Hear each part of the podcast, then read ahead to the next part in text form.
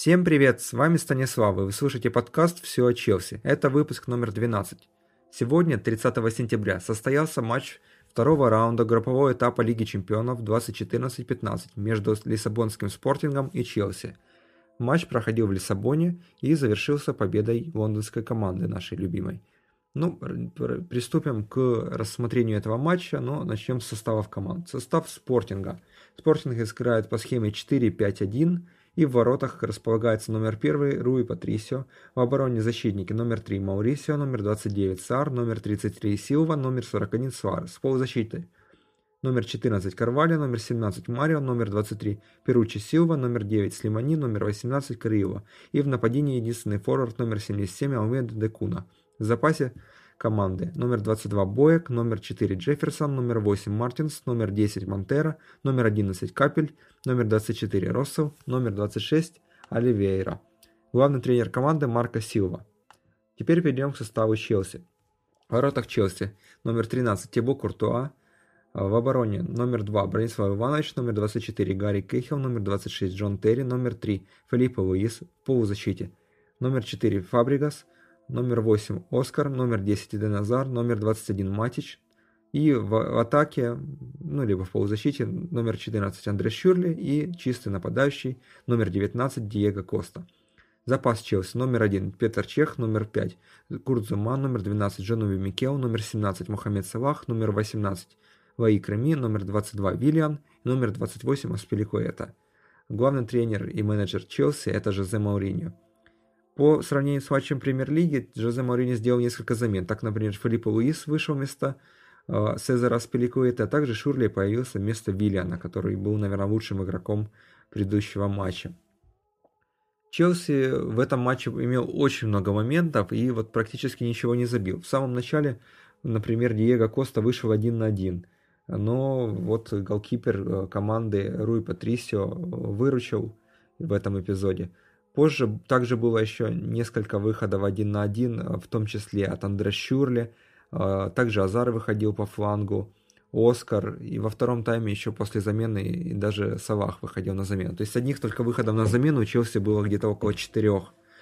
Э, еще было много хороших атак, например, когда Эден Азар прошел по правому флангу, прошел мимо нескольких защитников, отдал в центр, и гениальная, наверное, передача.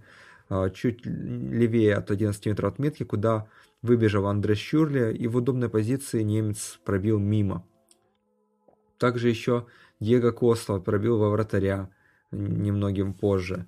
И все-таки на 34-й минуте после розыгрыша штрафного удара э, Фабригас навесил, и Матич э, с отклонением красиво перебросил вратаря головой, забил в дальний угол. Вот на этом, вот, наверное, и была сделана игра все-таки. Челси после этого имел еще кучу моментов. Э, если смотреть вот на состав, то и у Азара был момент еще даже в первом тайме, и у Матича еще были удары. Во втором же тайме Челси продолжал атаковать, но тут и Спортинг немножко оживился. Спортинга было много очень дальних ударов в этом матче. Сейчас скажу точно статистику. По-моему, у них из 15 э, ударов э, было около 12, да, 12 из них были дальние удары, то есть Челси, 11 ударов были дальние, то есть Челси практически не позволял бить из пределов штрафной. Общее количество ударов команд 15-15, при этом 3 э, створ были у Спортинга, 7 у Челси. Вот из этих 7 практически все были голевые такие моменты хорошие, но вот голкипер э, Спортинга все время выручал. Блокирован удары 4-3, а, удары из-за пределов 11-2, удары из внутри штрафной это 4-13. То есть Челси практически все удары были уже внутри штрафной. Точность ударов 27% и 3 у Спортинга и 58,3 у Челси. А, если еще о статистике поговорить, то 54 на 46 это вводение очков в пользу Челси, при этом выигранное противостояние 58-42 в пользу Челси. То же самое практически 57 на 43 это верховые дуэли. А, в Челси при этом было 6 офсайдов. Также хочется отметить, что вот, например, в концовке матча еще после выхода Саваха у него было парочку моментов.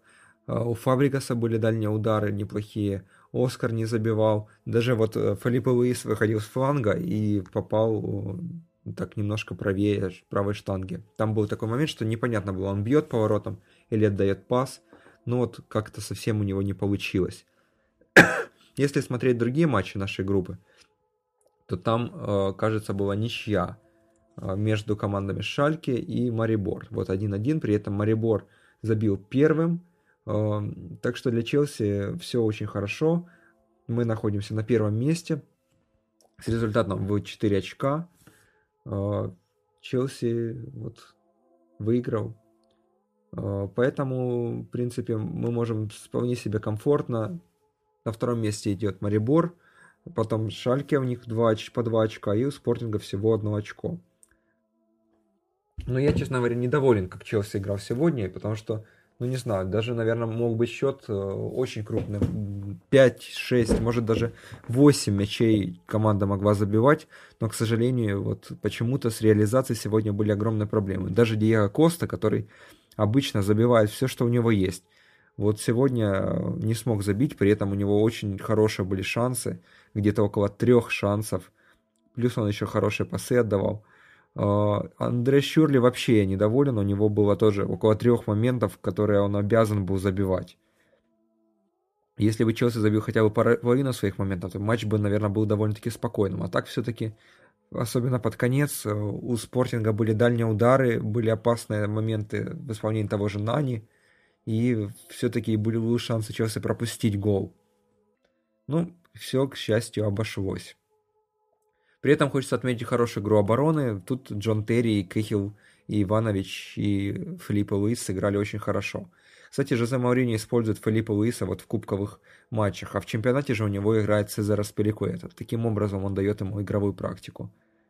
А, следующий матч Челси состоится в английской премьер-лиге в воскресенье а, против лондонского Арсенала.